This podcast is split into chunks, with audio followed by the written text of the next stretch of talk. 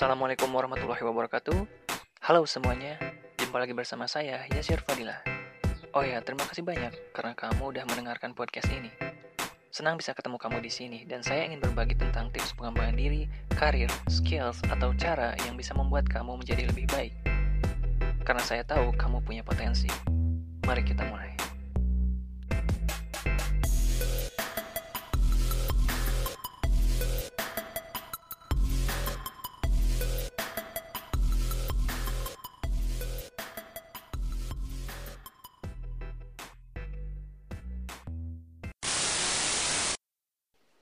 Pak Nadiem Makarim adalah Menteri Pendidikan di Indonesia saat ini. Beliau menjadi founder dan juga CEO dari Gojek. Namun, saya bangga dengan perjuangan yang dilakukan ketika membangun Gojek. Dia pernah bercerita tentang kenapa dan bagaimana dia membangun Gojek dari nol. Ceritanya cukup menarik karena dia menemukan ide yang simpel tapi inovatif, dan itu bisa menyelesaikan masalah yang besar kita butuh banyak orang Indonesia seperti beliau. Nadiem Makarim sempat lulus dari Harvard Business School. Bisa dibilang beliau punya background pendidikan yang cukup baik. Setelah lulus dari sana, beliau kembali ke Indonesia. Awalnya beliau sempat kerja di beberapa perusahaan Singkat cerita, beliau menemukan masalah dari pengendara ojek di Indonesia, di mana kebanyakan dari pengendara ojek itu menghabiskan waktu buat menunggu penumpang yang datang. Menurutnya, para pengendara ojek itu menghabiskan waktu buat menunggu, padahal mereka bisa melakukan sesuatu yang lebih produktif. Beliau memulai Gojek dengan hanya 10 karyawan dan 20 pengendara ojek. Awalnya sistem Gojek itu simple.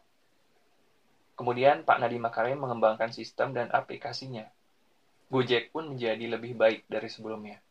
Penumpang nggak lagi harus mengirim chat ke call center dari Gojek, tapi aplikasi Gojek bisa membantu mereka buat mencari kendara ojek yang terdekat. Ya, kamu juga pasti udah tahu ya. Dalam kurun waktu 3 sampai 4 tahun kemudian, Gojek bertumbuh secara pesat. Jumlah pengendaranya pun bertambah dari yang awalnya cuma 20 pengendara ojek menjadi ribuan bahkan sampai jutaan pengendara ojek yang ada di Indonesia. Itu bisa dibilang pencapaian yang luar biasa dari Pak Nadiem Makarim. Karena usaha dan kesabarannya ketika membangun Gojek, beliau lalu mendapat banyak penghargaan setelahnya menurut saya sih beliau pantas mendapatkannya. Saya tahu kesuksesan Gojek itu nggak instan. Ngomong-ngomong, kalau kamu ingin menjadi entrepreneur, kamu bisa belajar dari Pak Nadiem Makarim. Dia menemukan bisnis karena dia ingin menyelesaikan masalah spesifik. Sebenarnya dia nggak menemukan sesuatu yang benar-benar baru. Beliau mengimprove atau mengembangkan sistem transportasi yang bisa dibilang lebih tradisional. Oleh karena itu, kalau misalnya kamu ingin membangun sebuah perusahaan seperti Gojek, kamu harus menyelesaikan masalah yang spesifik dengan mengubah sistem yang tradisional. Mengubah sistem bukan berarti merusak sistemnya. Mungkin seperti mengotomatisasi atau menyederhanakan prosesnya seperti yang dilakukan oleh Gojek. Misalnya, ada masalah dalam hal mencari makanan organik di sekitar kota. Kemudian, kamu bisa membuat sebuah platform yang menjembatani penghasil makanan organik dengan pembeli. Ya, itu menyederhanakan prosesnya. Dan itu menyelesaikan masalah yang spesifik.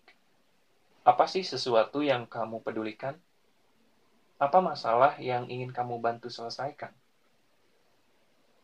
Oke, balik lagi ke Pak Nadiem Makarim. Perjalanan Pak Nadiem Makarim di Gojek bisa dibilang inspiratif. Saya dapat banyak insight dari beliau.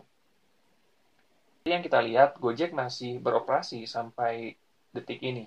Gojek masih terus bertumbuh. Pengendara dan penumpangnya juga bertumbuh dari hari ke hari. Jadi mari belajar dari Pak Nadiem Makarim, dari kisah perjuangannya. Menurut saya sih beliau adalah role model yang bagus untuk para entrepreneur. Apakah kamu seorang entrepreneur? atau ingin menjadi entrepreneur? Saya Silvadila, sampai jumpa di episode selanjutnya.